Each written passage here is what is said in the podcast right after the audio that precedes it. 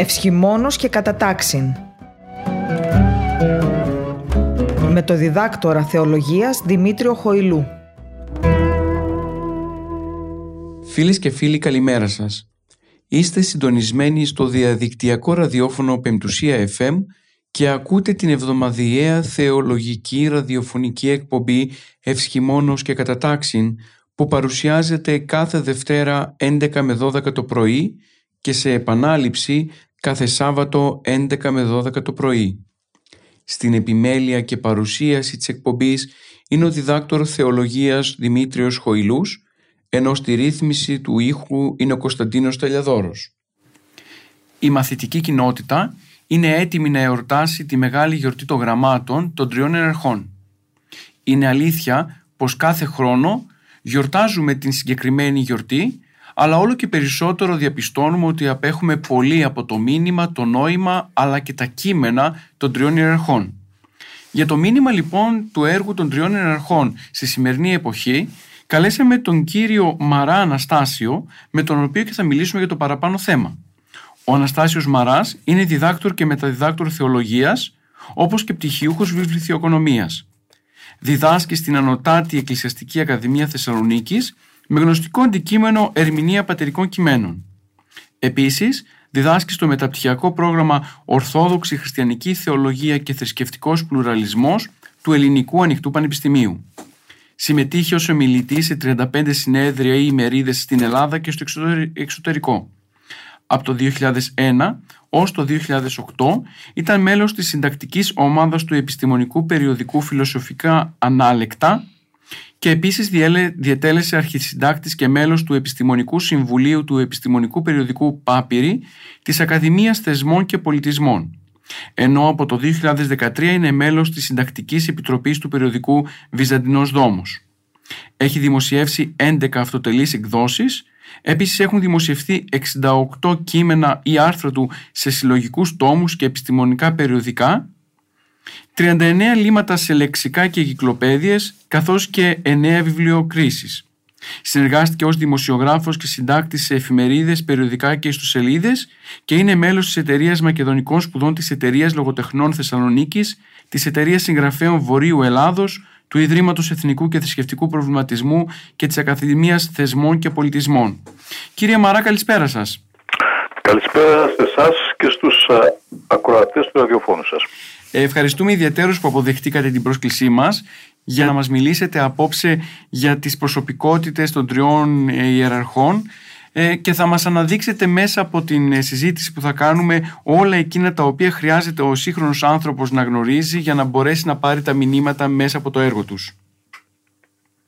Εγώ σας ευχαριστώ και πάλι για την δυνατότητα που μου δίνετε να απευθυνθώ στους ακροατές σας στην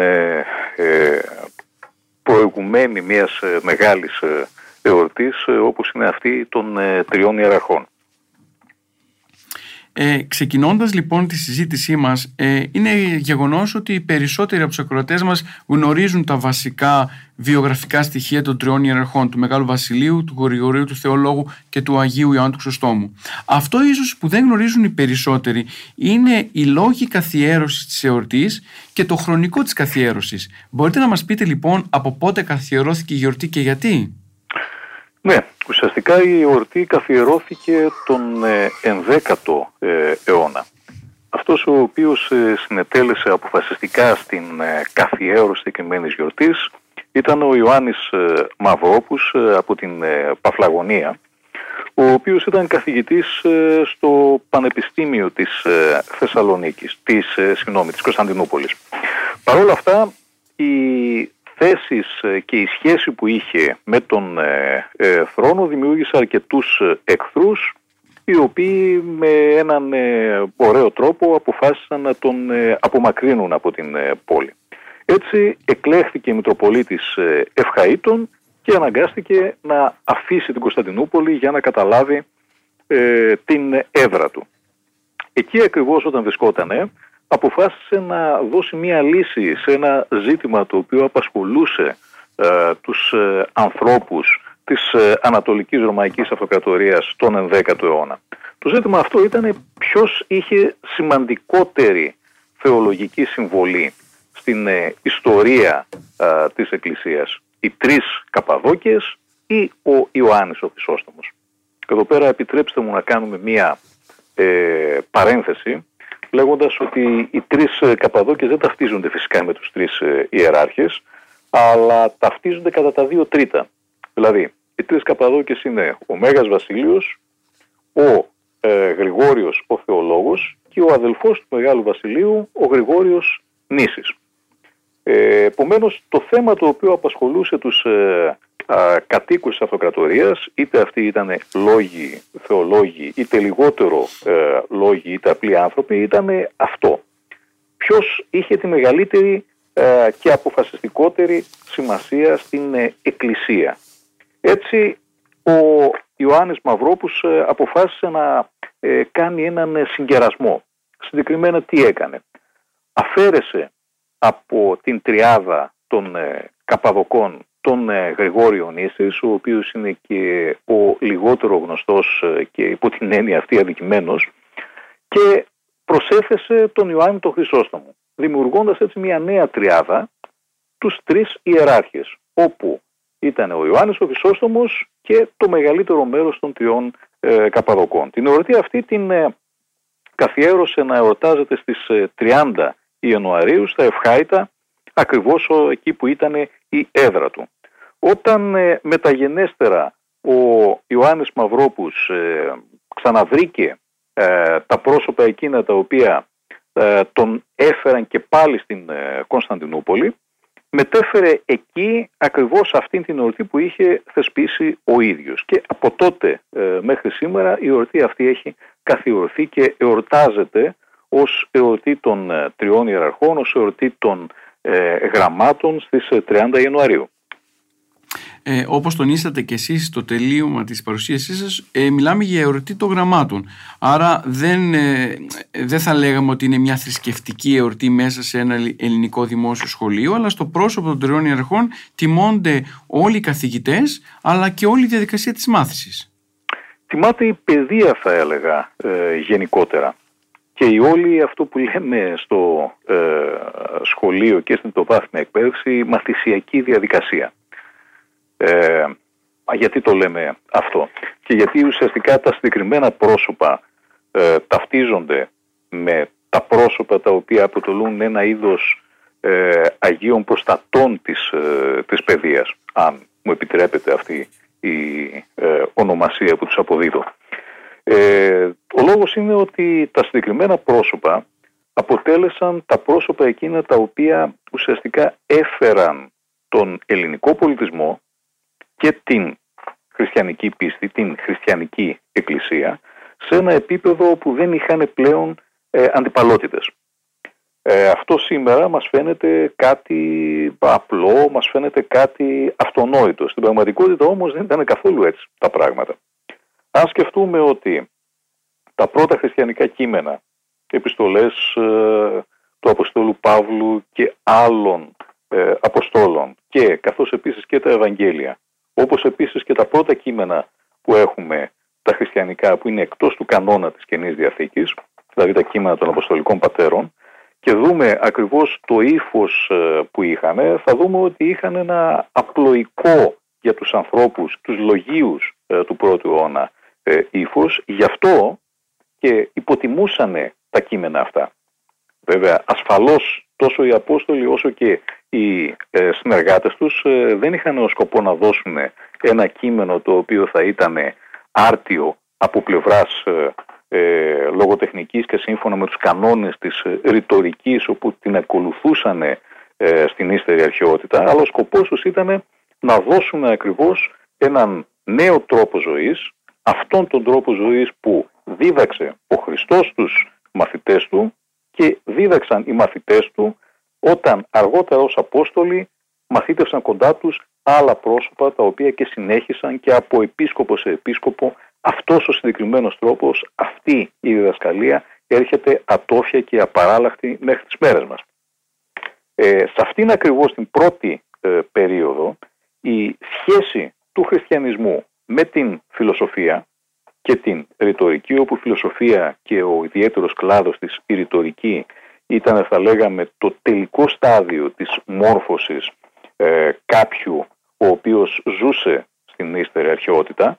Οι σχέσεις επομένως εκκλησίας και φιλοσοφίας ήταν σχέσεις ε, θα έλεγα δυναμικές, ε, σχέσεις αντίθεσης.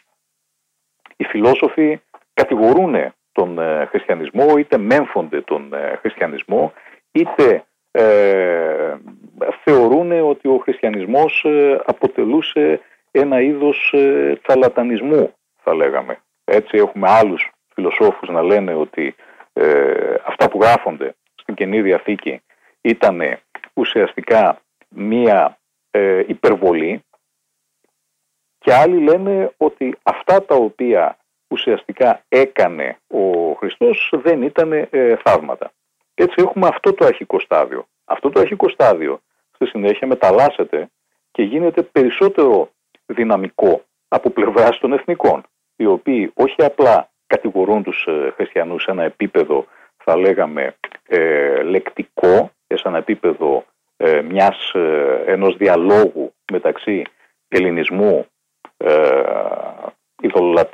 και χριστιανισμού, αλλά περνάνε και σε, ε, στην καταστολή αυτής της νέας ε, πίστης, αυτού του νέου τρόπου ζωής. Μιλάμε δηλαδή για την περίοδο των ε, διωγμών. Αυτά τον πρώτο και τον δεύτερο αιώνα.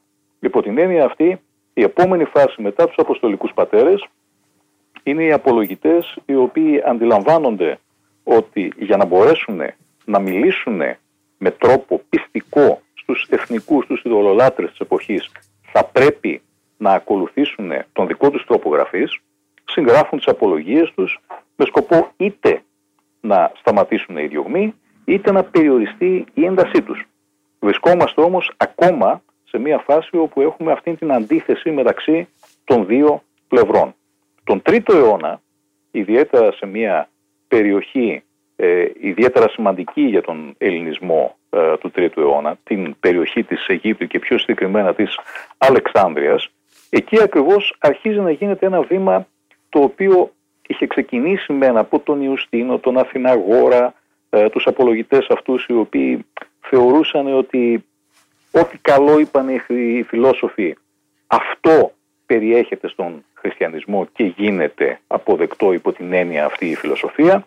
Τον τρίτο αιώνα με τον ε, Κλήμη, τον ε, Αλεξανδρέα, έχουμε ένα βήμα παραπάνω, ο οποίος σε ένα πρώτο στάδιο στην ε, σχολή του δέχεται όχι μόνο χριστιανούς, αλλά και εθνικούς ειδωλολάτρες και σε ένα δεύτερο στάδιο στην σχολή του δέχεται μόνο όσοι θα γίνουν χριστιανοί, όσοι είναι χριστιανοί, όσοι ε, πιστεύουν. Έτσι αυτό το πρότυπο το οποίο αναπτύσσεται στην ε, Αλεξάνδρεια ακολουθείται και από τον ε, Οριγένη ανεξαρτήτως της κακοδοξίας τις οποίες υπέπεσε ο Οριγένης ε, έρχεται κοντά και αυτός ή φέρνει κοντά την φιλοσοφία στον χριστιανισμό ή δείτε το και αντίστροφα αν θέλετε.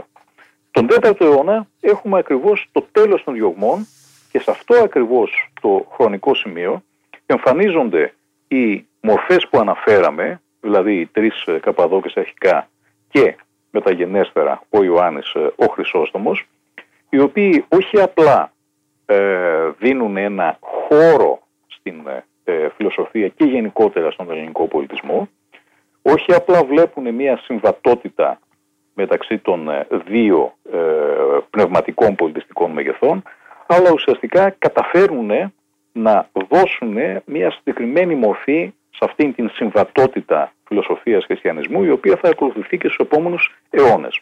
Ποια είναι αυτή; Η φιλοσοφία αποτελεί μια προπαίδεια για τον ε, χριστιανισμό και χρησιμοποιείται τόσο όσο χρειάζεται για να αναπτύξει στη συνέχεια τα δυσκολονόητα ε, δόγματα, ε, σημεία της πίστης ο χριστιανισμός.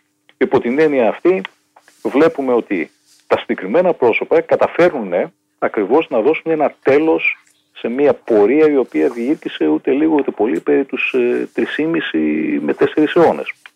Αυτό δεν σημαίνει βέβαια ότι αυτή η διαμάχη δεν συνεχίζεται ε, σε ορισμένους κύκλους και τους επόμενους αιώνες, αλλά θεωρείται κομβική σημασίας η θέση και η στάση που έχουν κρατήσει ε, οι τρεις Καπαδόκες και ο Ιωάννης ο Χρυσόστομος απέναντι στην φιλοσοφία, απέναντι στον ελληνικό πολιτισμό, ούτως ώστε να υπάρχει ένα είδος, ε, δεν θα έλεγα όσμωσης, αλλά ένα είδος ε, αποδοχής και χρησιμοποίησης των ιδεών της φιλοσοφίας που προϋποθέσεις πάντοτε.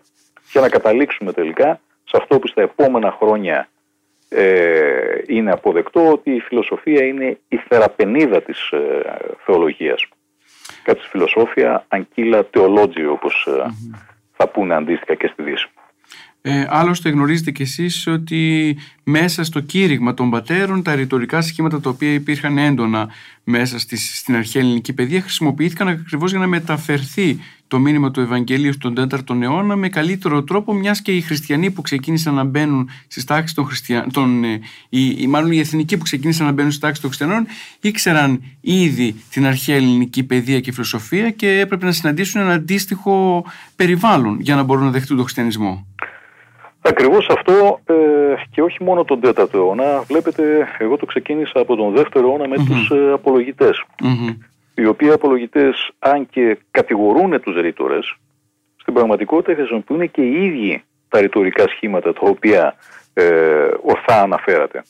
Για συγκεκριμένα, ο λόγος που κατηγορούνταν οι ρήτορες δεν ήταν γιατί χρησιμοποιούσαν τους κανόνες αυτούς, αλλά γιατί ένα συγκεκριμένο είδος ρητορικής, η δικανική ρητορική, ήταν αυτή η οποία δεν ε, συνάδει ηθικά με τον χριστιανισμό. Τι θέλω να πω με αυτό; Ότι η δικανική ρητορική ήταν η ρητορική η οποία χρησιμοποιούνταν στα δικαστήρια.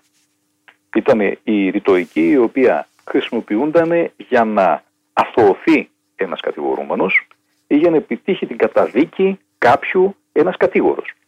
Και δεν είναι μόνο θέμα α, αυτό του χριστιανισμού, σκεφτείτε ακριβώς την περίπτωση του Σοκράτη, ο οποίος κατηγορεί τους σοφιστές για αντίστοιχα ζητήματα.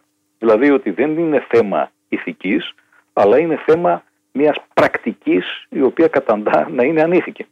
Υπό την έννοια αυτή κατηγορείται η ρητορική από τους ε, ε απολογητές, αλλά φτάνοντας ακριβώς στον ε, τέταρτο ε, αιώνα, πλέον εκεί οι τρεις ε, ε, Καπαδόκες και ο Ιωάννης ο Χρυσόστομος τη χρησιμοποιούν ιδιαίτερα. Μάλιστα το προσωνύμιο Χρυσόστομος προήλθε ακριβώς από την δυνότητα που είχε ο Ιωάννης ε, ε, στα κηρύγματά του.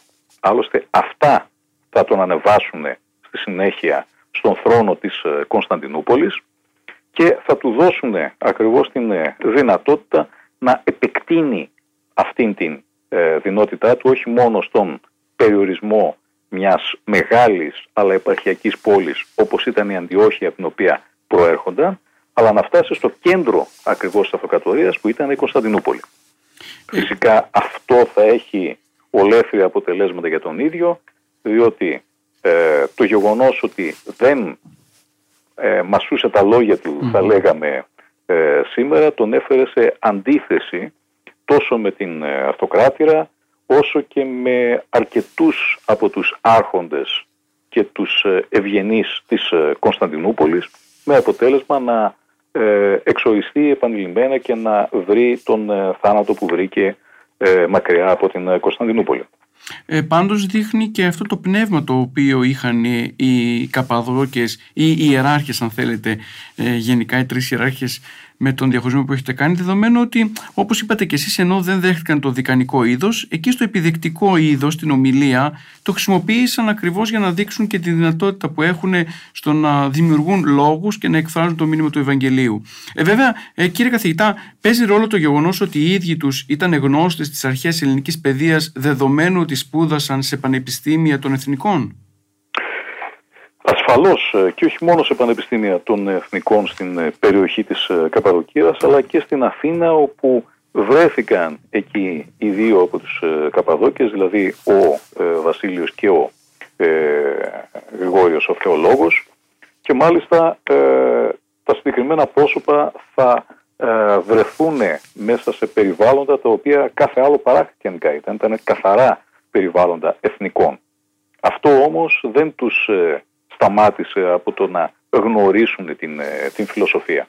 Κάτι το οποίο θα συνεχιστεί και μετά από αυτούς πλέον θα, θα θεωρείται ότι είναι κάτι ε, ιδιαίτερα σημαντικό το να γνωρίζει κάποιος την ελληνική φιλοσοφία, την ελληνική παιδεία και πατώντας ακριβώς αυτήν τη δυνατότητα που του δίνει έκφρασης αυτών των ε, ε δύσκολων ε, ενιών ε, της τριαδολογίας, της χριστολογίας να μπορέσει ακριβώς να εκφράσει την πίστη της Εκκλησίας.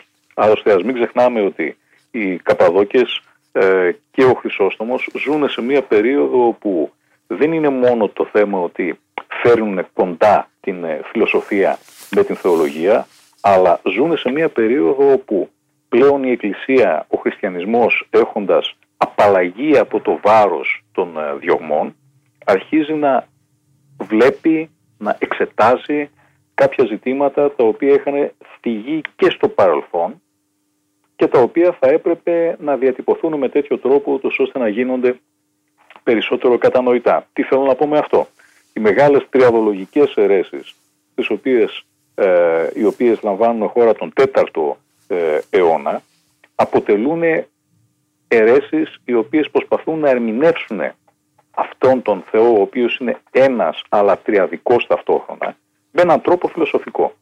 Αυτός ο φιλοσοφικός τρόπος που χρησιμοποιείται από πρόσωπα όπως είναι ο Άριος, ο Ευνόμιος Κιζίκου και άλλα σημαντικά για εκείνη την εποχή πρόσωπα, τους οδηγεί σε μια περισσότερο φιλοσοφική ερμηνεία, περισσότερο λογική αν το προτιμάτε ερμηνεία και λιγότερο μια ερμηνεία η οποία θα βασίζεται στην αποκάλυψη και στην παράδοση. Υπό την έννοια αυτή, αυτές οι θέσεις που παίρνουν πρόσωπα που ανέφερα όπως είναι ο Άριος, όπως είναι ο Ευνόμιος, απαντώνται όχι μόνο στα έργα τους, αλλά θα απαντηθούν τα απαντώμενα ε, ε, σημεία τα οποία ξεφεύγουν από την ε, ορθή διδασκαλία με έναν αντίστοιχο τρόπο από τους πατέρες και από τις μεγάλες οικουμενικές συνόδους οι οποίες λαμβάνουν χώρα ακριβώς τον τέταρτο, ξεκινούν μάλλον την ε, ε, σύγκλησή τους από τον 4ο αιώνα. Η έννοια του ομοουσίου, η έννοια της ουσίας, του προσώπου, της υπόστασης είναι έννοιες οι οποίες χρησιμοποιήθηκαν στον χώρο της φιλοσοφίας αλλά μέσα από ένα ε, πλαίσιο που αλλάζουν τα νοήματα των λέξεων αυτών συμβαίνει ένας νοηματικός μεταπλασμός με τους πατέρες δίνεται ένα διαφορετικό νόημα και βάσει αυτού του νοήματος επιχειρεί να δώσει σε πολύ αυρές ε, γραμμές μία διατύπωση στα ζητήματα όπου υπήρχε μία διαφωνία. Υπό την έννοια αυτή η φιλοσοφία δεν αποτελεί μόνο έναν τρόπο να γίνεται καλύτερο το κήρυγμα και να μένει έκθαμβο ε, το πλήθος που τους ακούει, αλλά είναι ένας τρόπος να ε, αντιμετωπιστούν πρόσωπα όπως είναι ο Ευνόμιος Κιζίκου, ο ηγέτης των ανώμιων, οι οποίοι πρέσβευαν ούτε λίγο ούτε πολύ ότι ο λόγος είναι ανώμιας ουσίας με τον πατέρα, δηλαδή είναι κάτι εντελώς διαφορετικό σε σχέση με τον πατέρα. Έτσι, αυτά τα οποία πρέσβευαν αυτοί ή αυτά τα οποία πρέσβευαν ε, οι οπαδοί ε, του ε, Ευσεβίου ε, Κεσαρίας, ο οποίος ουσιαστικά ήταν ο ηγέτης των Ομιουσιανών, ο οποίος πίστευε ότι ο Υιός, ο Λόγος ήταν όμοιας ουσίας. Αυτό σημαίνει ότι έχουμε ένα «ον» το οποίο είναι ίδιας ουσίας με τον Πατέρα, αλλά παρόλα αυτά δεν είναι ένας ο Θεός, εμφανίζονται δύο όντα. Και μάλιστα, αν διαβάσει κάποιος τα κείμενα, αυτά βλέπει ότι ο Υιός ε, πέφτει σε ένα είδος κτίσματος. Αυτές τις απόψεις έχουν να ε, παλέψουν οι ε, Καπαδόκες και αυτές τις απόψεις είναι που καταφέρουν μέσα από τα κείμενά τους χρησιμοποιώντας ακριβώς αυτήν την φιλοσοφική τους ε, παιδεία να δώσουν με τέτοιο τρόπο ούτως ώστε να μην αφήνεται κανένα περιθώριο μιας παρερμηνίας τους. Πάντως σε κάθε περίπτωση το συμπέρασμα που βγαίνει είναι ότι τολμούν να διαλεχθούν με το περιβάλλον τους να το κατανοήσουν και να το χρησιμοποιήσουν ακριβώς για τις ανάγκες του χριστιανισμού. Ακριβώς αυτό. Και ξέρετε γιατί το λέω, γιατί θα δούμε λίγο παρακάτω ότι τελικά σήμερα στο 2022 ε, η ίδια η Εκκλησία δείχνει ότι τελικά δυνατή να διαλεχθεί με το σήμερα με αποτέλεσμα να έχουμε περιπτώσεις όπως την πανδημία όπου ενώ θα μπορούσαμε κάλλιστα να χρησιμοποιήσουμε αυτό που κάνανε οι Καπαδόκες πατέρες και ο Άγιος Ιωάννης ο Χρυσόστομος το περιβάλλον και να δώσουμε ερμηνεία σε αυτό, τελικά βγήκαμε έξω από αυτό. Ναι, κοιτάξτε, τα ε, δεδομένα της εποχής ε, της ε, τότε θα έπρεπε να ε, μας δίνει και εμάς ένα ε, μέτρο για το πώς θα πρέπει να αντιμετωπίσουμε τα δεδομένα του σήμερα. Αυτή είναι και η, αυτό είναι το μεγαλείο, αν θέλετε, των, των πατέρων. Δεν είναι κάτι, ένα κείμενο πατερικό που γράφτηκε πριν από τόσους αιώνες και απλά το βλέπουμε επειδή έχει μια ιστορική αξία. Στην πραγματικότητα, το μεγαλείο για την Εκκλησία και όχι για τη γραμματολογία είναι ότι τα κείμενα των πατέρων έχουν μια διαχρονικότητα. Τι σημαίνει στην πράξη αυτό, αυτό στην πράξη σημαίνει ότι κάτι το οποίο λέχθηκε τότε, τον 4ο αιώνα, το ίδιο πράγμα ή με ανάλογες περίπου καταστάσεις μπορούμε να το βρούμε και στον 21ο αιώνα τον οποίο ζούμε σήμερα. Επιτρέψτε μου στο σημείο αυτό να δώσω και ένα μικρό παράδειγμα. Για παράδειγμα το θέμα της μέθης, το οποίο θίγεται από τον ε, ε, Μέγα Βασίλειο, είναι ένα θέμα το οποίο δεν είναι ένα ζήτημα το οποίο απασχολούσε μόνο τους ανθρώπους της εποχής του 4ου αιώνα. Υπάρχει μια διαχρονικότητα ε, αναφορικά με τη μέθη και μάλιστα στις μέρες μας ο αλκοολισμός έχει καταντήσει μια μάστιγα η οποία είναι χειρότερη και από τα ναρκωτικά. Γι' αυτό άλλωστε και υπάρχουν διάφορες ομάδες οι οποίες προσπαθούν ακριβώς να ε, δώσουν ένα στήριγμα στα πρόσωπα αυτά οι ομάδες των αλκοολικών ανώνυμων οι οποίοι απευθύνονται τόσο στους αλκοολικούς όσο και στις ε, οικογένειες των ε, αλκοολικών έτσι, δείχνει ακριβώς το μέγεθος του προβλήματος. Το μέγεθος του προβλήματος αυτού του προβλήματος έχει θυγεί τόσο από τον Μέγα Βασίλειο όσο και από τον ε, Ιωάννη τον Χρυσόστομο, τότε δηλαδή τον 4ο αιώνα. Επομένως, αν δούμε όχι μόνο στο θέμα του ε, παραδείγματος που σας έδωσα, αλλά και σε όλα τα άλλα ζητήματα, μπορούμε ακριβώς μέσα από τα κείμενα των πατέρων να δούμε προβλήματα του σήμερα με ένα άλλο μάτι, υπό την έννοια του ότι δεν είναι κάτι το οποίο εμφανίστηκε αυτή τη στιγμή τώρα, αλλά είναι ένα ζήτημα το οποίο υπήρχε στο παρελθόν, ε, ξεπεράστηκε, επανήλθε, ξαναξεπεράστηκε, δηλαδή υπάρχει μια ε, περιοδικότητα σε κάποια ζητήματα όπως είναι το θέμα μιας πανδημίας που αναφέρατε και άλλα ζητήματα τα οποία αποτελούν μια διαρκή μάστιγα όπως, ήταν ο, όπως είναι ο αλκοολισμός που αναφέραμε προηγουμένως. Άλλωστε όταν λέμε πατερική παράδοση αυτό δεν εννοούμε την διαχρονικότητα του μηνύματος αφενός και αφετέρου του να μπορούμε να αντλούμε μέσα από αυτή την παράδοση όλα εκείνα τα εχέγγυα που χρειαζόμαστε ώστε να κάνουμε το μήνυμα και συγχρονικό. Ακριβώς αυτό.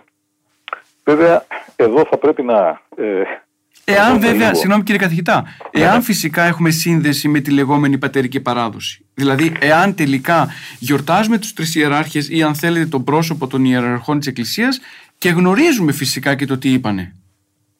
Ναι, καταρχήν ε, ε σωστά το θέσατε. Βέβαια, εγώ θα το ξεκινούσα λίγο πιο ε, από ένα ερώτημα βάσης. Καταρχήν από το ποιοι είναι οι τρεις ιεράρχες και οι τρεις καπαδόκες ε, που αναφέραμε πριν.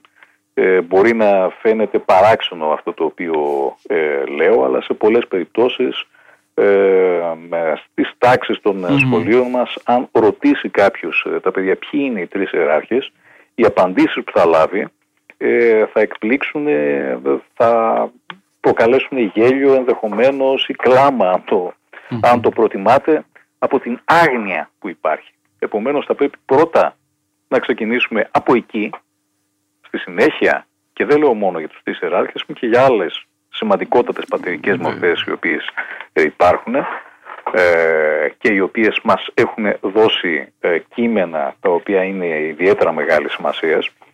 Θα πρέπει να ξεκινήσουμε από εκεί και στη συνέχεια να δούμε το τι είπαν οι ίδιοι.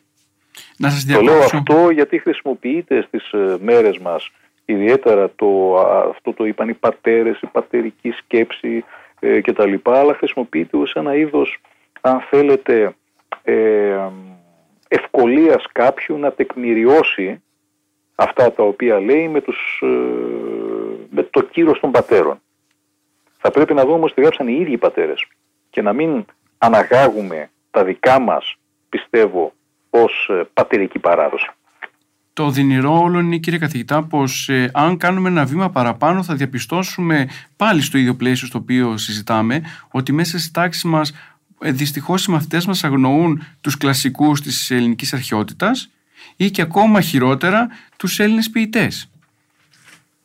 Δηλαδή, το, το χειρότερο είναι ότι και μορφές γλώσσας οι οποίες ε, δεν είναι αυτές το, της αττικής διαλέκτου ή έστω της κοινής ε, ελληνικής που ε, μιλούσε το μεγάλο μέρος του πληθυσμού κατά την ύστερη αρχαιότητα στον χώρο της Ανατολής αγνοούν και άλλες μορφές οι οποίες είναι κατά πολύ πιο πρόσφατες για παράδειγμα, κείμενο του παπαδιαμαντη ε, έχω ακούσει μαθητή να λέει ότι αυτό είναι η λίστα αρχαία τη μετάφραση. Αυτό και μόνο μπορεί να μας δείξει το τι προβλήματα αντιμετωπίζει ε, σήμερα ε, ο χώρος, όχι μόνο του σχολείου της ε, νεολαίας και όχι μόνο. Κύριε Μαρά, κλείνοντας την σύνδεσή μας, μιλήσαμε λίγο για αυτές τις παθογένειες που συναντάμε στην ελληνική εκπαίδευση. Τελικά, το πρόσωπο του μαθητή πόσο σημαντικό ήταν στο έργο των τριών ιεραρχών και το πώς το αντιμετώπιζαν οι ίδιοι τους; Ναι, κοιτάξτε, ε, τόσο στους ε, τρεις ε, ιεράρχες όσο και γενικότερα στους ε, πατέρες, ο κάθε ένας είναι μαθητής εν Χριστώ. Υπό την έννοια αυτοί απευθύνονται ακριβώς στους ε, πιστούς, θέλοντας ακριβώς να θίξουν κάποια ζητήματα. Ε, σε αντίθεση με ό,τι συμβαίνει στις μέρες μας, όπου ένας συγγραφέας στις μέρες μας ε, γράφει γιατί έχει έμπνευση, γράφει για να γίνει γνωστός ε, ή οτιδήποτε άλλο. Ε, οι πατέρες δεν γράφουν για αυτούς τους λόγους, γράφουν γιατί δημιουργείται ένα θέμα και από ποιμαντικής πλευράς, δηλαδή από, την, από το πρόβλημα που δημιουργείται μέσα στην Εκκλησία σχέση πιστού και Εκκλησίας, προσπαθούν να επιλύσουν τα ζητήματα αυτά. Στο πλαίσιο αυτό θα πρέπει να δούμε συνολικά το έργο των πατέρων αλλά και ιδιαίτερα το έργο των ε, ε, τριών ιεραρχών. Ίσως περισσότερο θα πρέπει να δώσουμε έμφαση ε, στα έργα του Μεγάλου Βασιλείου και πιο συγκεκριμένα το προς τους νέους είναι μια μικρή ουσιαστικά ε, πραγματεία αυτό που θα λέγαμε ένα παρενετικό ε, είδος όπου εκεί ακριβώς ουσιαστικά απευθύνεται σε αυτό που θα λέγαμε σήμερα μαθητές. Έτσι άλλωστε οι νέοι και τότε και τώρα είναι σε μια ε, φάση μαθητείας είτε είναι ε, σε μια οργανωμένη ε, διαδικασία μάθησης είτε είναι εκτός αυτής γιατί ας μην ξεχνάμε τον 4ο αιώνα αυτοί οι οποίοι μπορούσαν να ε, μάθουν αυτό που θα λέγαμε σήμερα γράμματα και να μορφωθούν ήταν όχι η συντηρητική πλειοψηφία αλλά η συντηρητική μειοψηφία. Έτσι όταν απευθύνεται προς τους νέους, απευθύνεται γενικά σε όλους αυτούς οι οποίοι θα μάθουν αυτά τα οποία πρέπει να μάθουν μέσα στον χώρο ακριβώς της ε, κοινωνίας της Εκκλησίας. Εκεί ακριβώς ο Μέγας Βασίλειος μιλώντας τους ε, νέους τονίζει την ωφέλεια που έχει κάποιος ε, από την κλασική γραμματεία, την κλασική ελληνική ακριβώς ε, γραμματεία και βλέπει μέσα εκεί δύο καταστάσεις ε, του βίου, την ε, παρούσα κατάσταση και την μέλουσα ε, κατάσταση. Και ενώ η γραφή και η χριστιανική θεολογία αναφέρεται περισσότερο κατά τον Μέγα Βασίλειο σε αυτήν την μέλουσα κατάσταση, η μελέτη της κλασικής γραμματείας δίνει περισσότερο την έμφαση στην παρούσα ε, κατάσταση. Υπό την έννοια αυτή, η κλασική γραμματεία και οτιδήποτε παίρνει κάποιος από αυτήν είναι καλό κατά το Μέγα ε, Βασίλειο. Μάλιστα δίνει κάποια παραδείγματα, λέει ότι όπως οι μέλισσες ε, παίρνουν από τα φυτά ε, τον νέκταρα και την ε, γύρι, κατά τον ίδιο τρόπο και οι χριστιανοί νέοι θα πρέπει να παίρνουν ακριβώς από την αρχαία ελληνική ε, γραμματεία, αυτό που λέμε κλασική γραμματεία, αυτό που αποτελεί το σημαντικό στοιχείο, όπως δηλαδή η μέλισσα παίρνει αυτό το οποίο της χρειάζεται, το ίδιο πρέπει να κάνουν και οι νέοι. Από την έννοια αυτή μπορούμε να, επομένως, να δούμε ότι ο Μέγας Βασίλειος έδωσε μια ε, μεγαλύτερη έμφαση σε αυτήν ακριβώς την ηλικιακή ομάδα περισσότερο από τους ε, άλλους οι οποίοι ε, δώσανε έμφαση σε άλλα ε, ζητήματα χωρίς αυτό να σημαίνει ότι δεν ε, παίζουν σημαντικό ρόλο και για την ηλικιακή ομάδα των νέων. Γνωρίζουμε μέσα από τον βίο των ε, τριών ιεραρχών πως οι σπουδές τους αποδεικνύουν το γεγονός ότι οι ίδιοι τους ήταν πανεπιστήμονες. Είχαν δηλαδή μια ευρύτητα στις σπουδές τους και μετήχαν τις περισσότερες των επιστημών των οποίων υπήρχαν την εποχή εκείνη. Ε, η σχέση τους ακριβώς με την επιστήμη ποια ήτανε ένα και τελικά αν ερχόταν σε ρήξη η θεολογική τους ε, χριστιανική ιδιότητα με το γεγονός της επιστήμης. Ναι, η σχέση τους ε, με την επιστήμη καταρχήν αυτό που λέτε ότι ήταν ε, πανεπιστήμονες ε, ισχύει και δεν ισχύει υπό ποια έννοια; Υπό την έννοια του ότι ε, η έμφαση που δώσανε στις σπουδές τους όπως δίνανε οι περισσότεροι από τους μορφωμένους εποχής εκείνης ήταν η φιλοσοφία. Ε, η φιλοσοφία περιείχε τμήματα μεγάλα γνώσεις από όλες τις τότε γνωστές επιστήμες. Έτσι, υπό την έννοια αυτή ήταν ε, πανεπιστήμονες. Έτσι, υπό την έννοια του ότι ασχολήθηκαν ε, και με την ιατρική και με άλλα ζητήματα, ε, όχι ακριβώς. Γι' αυτό είπα ότι έχετε δίκιο και δεν έχετε δίκιο. Παρ' όλα αυτά, αυτή ακριβώς η ενασχόλησή τους με τις επιστήμες μέσα από τον χώρο της φιλοσοφίας ε, τους έδωσε την ε, δυνατότητα να κατανοήσουν, να κατανοήσουν αυτές τις βασικές αρχές των λοιπόν επιστημών. Υπό την έννοια αυτή μπορούσαν να γνωρίζουν αυτό που και ο ε, Αριστοτέλης ε, είχε πει ε, και είχε γράψει στο έργο του μετά τα φυσικά ότι ε, υπάρχει ένας χώρος στην επιστήμη η οποία ασχολείται με αυτά τα οποία συμβαίνουν σε αυτόν τον κόσμο και μπορεί να έχει τους δικούς τους νόμους είναι ο χώρος όπου ασχολούνται τα φυσικά και υπάρχει ένας χώρος όπου πέρα από αυτά οι νόμοι αυτοί δεν έχουν εφαρμογή ή εν πάση περιπτώσει είναι πέραν της λογικής του ανθρώπου, δηλαδή δεν είναι παράλογη κατάσταση, αλλά είναι υπέρλογη, υπερβαίνει την ανθρώπινη λογική για να μπορέσει να κατανοήσει τι ακριβώς συμβαίνει και να διατυπώσει τους νόμους αυτούς. έτσι, αυτό ακριβώς το σημείο οι ε, καπαδόκες ε, πατέρες, ο Ιωάννης ο Χρυσόστομος και όλοι οι λοιποί πατέρες ε, το είχαν κατανοήσει απόλυτα. Έτσι δεν μπέρδευαν τα πράγματα όπως δυστυχώς συμβαίνει ε, από ορισμένους στις μέρες μας. Τι θέλω να πω με αυτό. Ότι οι πατέρες, όπως είπα και πριν, γράφουν για να λύσουν ζητήματα ποιμαντικά. Γράφουν για να λύσουν ζητήματα τα οποία άπτονται της σωτηρίας, της θέωσης των ε, πιστών. Δεν γράφουν για να δώσουν απαντήσεις σε ζητήματα με τα οποία ασχολούνταν ε, κάποιοι πιο εξειδικευμένοι ε, επιστήμονες. Υπό την έννοια αυτή γράφουν, ε, χρησιμοποιούν μάλλον ε, παραδείγματα που προέρχονται από την ιατρική. Άλλωστε ο χώρος της ιατρικής είναι ένας χώρος όπου χρησιμοποιείται ως παράδειγμα όχι μόνο από τους ε, τρεις ιεράρχες αλλά γενικά από την πατερική γραμματεία για να δώσει ακριβώς έτσι, το πρόβλημα το οποίο έχει αυτός ο οποίος αποκλίνει από τον δρόμο του Θεού. Ο αποκλίνων από τον δρόμο ε, του Θεού είναι άρρωστος. Έχει μια ασθένεια η οποία είναι μια ασθένεια πνευματική. Υπό την έννοια αυτή, όπως αυτός ο οποίος είναι, είναι σωματικά άρρωστος έχει την ανάγκη ενός ιατρού ο οποίος θα του δώσει όλα εκείνα τα οποία πρέπει να του δώσει και θα προβεί σε εκείνες ενέργειες οι οποίες ενδεχομένως ορισμένες από αυτές να είναι και επίπονες για τον ασθενή αλλά έχουν ως τελικό στόχο την ίασή του κατά τον ίδιο τρόπο και ο πνευματικά ασθενής έχει την ανάγκη ενός είδους πνευματικού ιατρού ο οποίος θα λάβει όλα εκείνα τα μέτρα και θα του δώσει όλα εκείνα τα οποία χρειάζονται για να ιαθεί και ο ίδιος πνευματικά. Έτσι υπό την έννοια αυτή οι πατέρες χρησιμοποιούν παραδείγματα από τον χώρο της ιατρικής, λένε ότι όπως οι γιατροί κάνουν αυτό, έτσι και αντίστοιχα και εμείς κάνουμε εκείνο, έτσι δίνουν πολλά τέτοια παραδείγματα.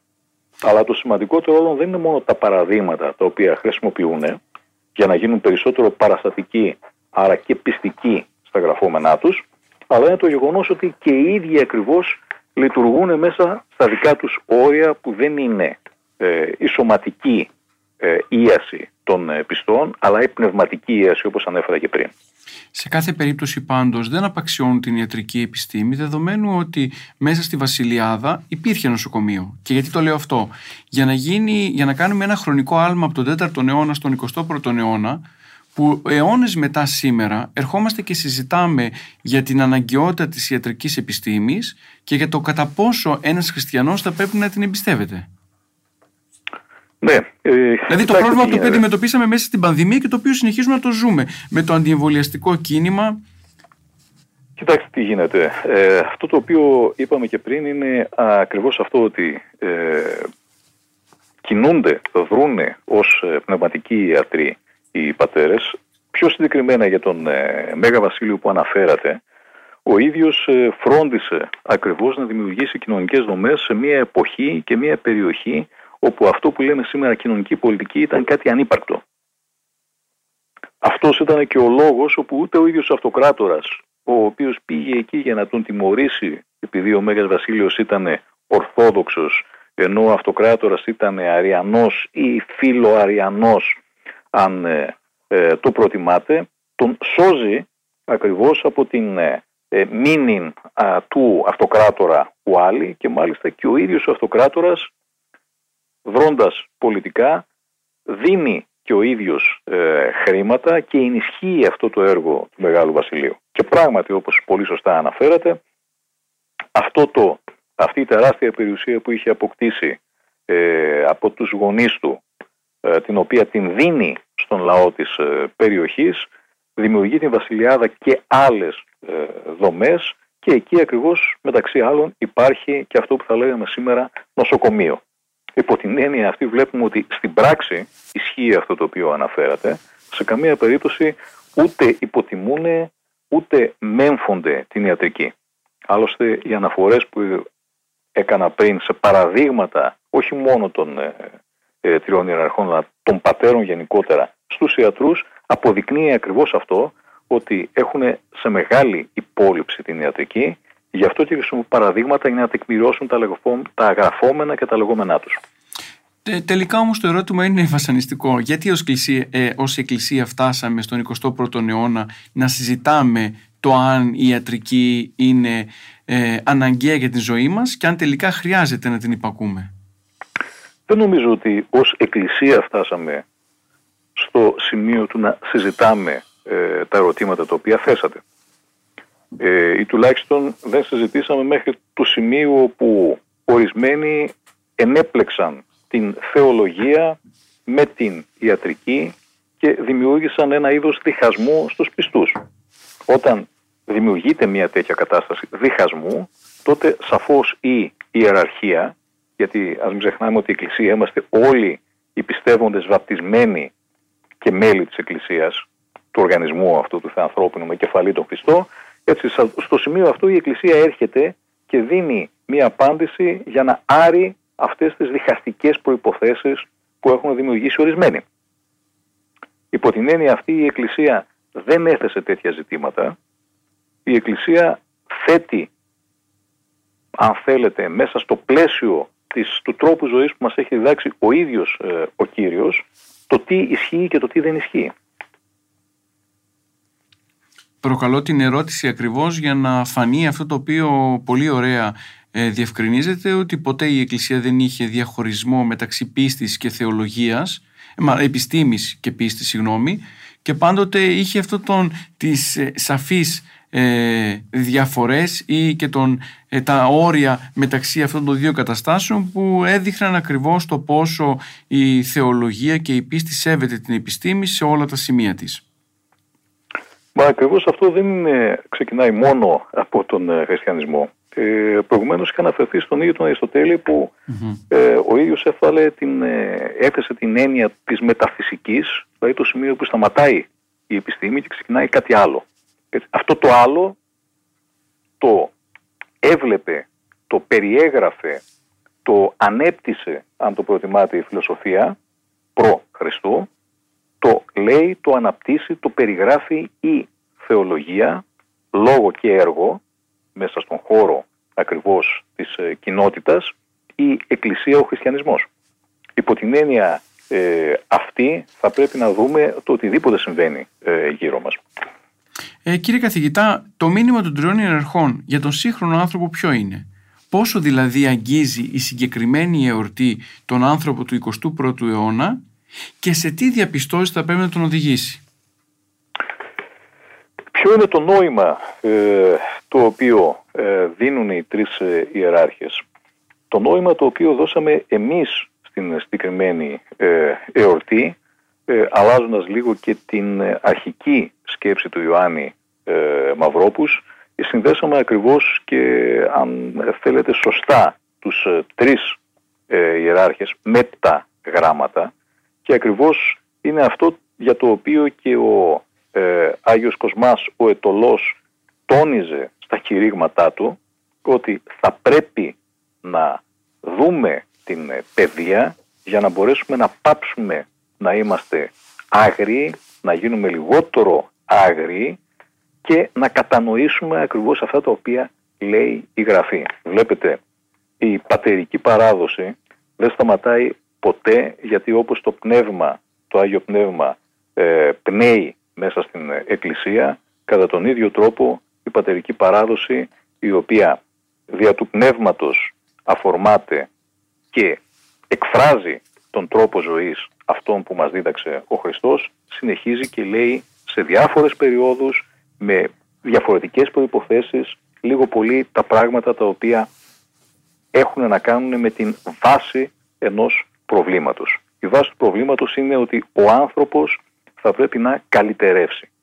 Για να καλυτερεύσει ο άνθρωπος θα πρέπει μέσω της παιδείας να καταφέρει να γίνει καλύτερος, να φτάσει σε ένα σημείο του να προσπαθήσει να ε, αναρωτηθεί και να δώσει μια απάντηση ουσιαστική στα βασανιστικά ε, ερωτήματα τα οποία έχουν να κάνουν με την ύπαρξή του και εφόσον είναι ε, χριστιανός και θέλει να προχωρήσει από εκεί και πέρα στην ένωση ακριβώς με τον ε, Θεό ο οποίος ε, Θεός αποτελεί το α, το ω, τον ζωοδότη των πάντων.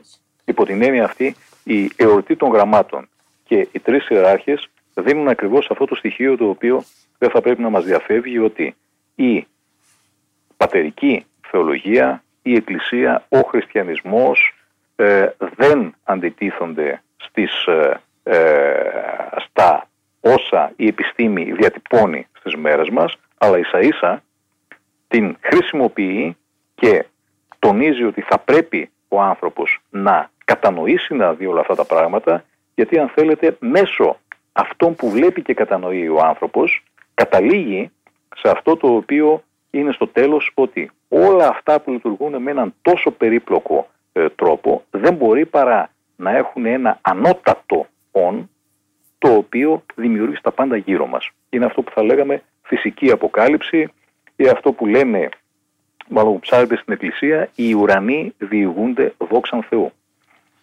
Ε, σε κάθε περίπτωση όμως θα πρέπει να καταλάβουμε κιόλας ότι πρέπει να γίνουμε καλοί γνώστες τις σκέψεις του πνεύματος και των κειμένων των πατέρων και να μην τις χρησιμοποιούμε αποσπασματικά εν είδη συνθημάτων τα οποία δυστυχώς βλέπουμε έξω να συμβαίνει πολλές φορές. Ναι, ε, σε αυτό έχετε απόλυτο δίκιο και το είχαμε ε, νομίζω και στην πρώτο, στο πρώτο ημίωρο της mm-hmm. εκπομπής. Ακριβώς ε, ε, αρκετός κόσμος ε, σήμερα χρησιμοποιεί τους πατέρες ως ένα είδος επιχειρήματος ως ένα είδος ε, πατήματος αν θέλετε για να δώσουν βάρος στα δικά τους ε, λεγόμενα. Υπό την έννοια αυτή μπορεί κάποιος να ε, χρησιμοποιήσει μία λέξη, μία φράση των, των πατέρων η οποία αν η συγκεκριμένη φράση αποσπαστεί από το σύνολο του έργου και τη συνάφεια στην οποία βρίσκεται ενδεχομένως να δώσει και αντίθετα συμπεράσματα. Έτσι. Αυτό θα πρέπει να μας δώσει το έναυσμα, αν θέλετε, να δούμε οι ίδιοι, να διαβάσουμε οι ίδιοι τα κείμενα των, ε, των πατέρων για να κατανοήσουμε ακριβώς ορισμένα πράγματα και θα δούμε ακριβώς εκεί πέρα μέσα αυτό το οποίο ε, δυστυχώς υφίσταται στις μέρες μας αλλά δεν υφίστατο στην εποχή των ε, τριών ιεραρχών. Δηλαδή ένα είδος ε, ε, τεχνητού διπόλου επιστήμη, θεολογία. Εκεί που σταματάει η επιστήμη από εκεί συνεχίζει η θεολογία. Υπό την έννοια του ότι είναι άλλο το γνωστικό αντικείμενο της επιστήμης και είναι άλλο το γνωστικό αντικείμενο της θεολογίας. Κύριε καθηγητά, ε, ο χρόνος εκπομπής μας έφτασε στο τέλος της. Ε, θέλουμε να σας ευχαριστήσουμε για ακόμα μια φορά για την αποδοχή της ε, πρόσκλησής μας και να μιλήσετε στους ακροατές μας ακριβώς για το πρόσωπο των τριών αρχών αναδεικνύοντας ε, όλο αυτό το μεγάλο έργο τους και δίνοντας έτσι μικρά ψήγματα της θεολογίας των πατέρων ε, διδάσκοντας και σε εμάς το γεγονός ότι τελικά οι πατέρες ήταν άνθρωποι οι οποίοι μπορούσαν και διαλέγονταν με το σήμερα και χρησιμοποιούσαν ό,τι χρειαζόταν για το μήνυμα του Ευαγγελίου. Ε, από εσάς θέλουμε την αποφώνηση.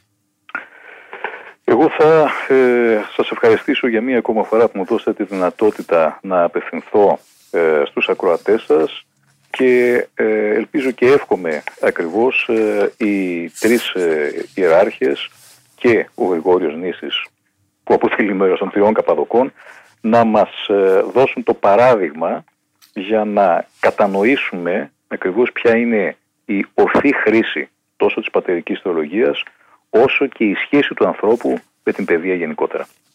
Να είστε καλά, σας ευχαριστούμε και πάλι. Και εγώ σας ευχαριστώ και πάλι. Φίλες και φίλοι, ανανεώνουμε το ραδιοφωνικό μας ραντεβού για την επόμενη Δευτέρα 11 με 12 το πρωί με αντίστοιχο θεολογικό θέμα. Μέχρι τότε να είστε καλά, καλή σας ημέρα.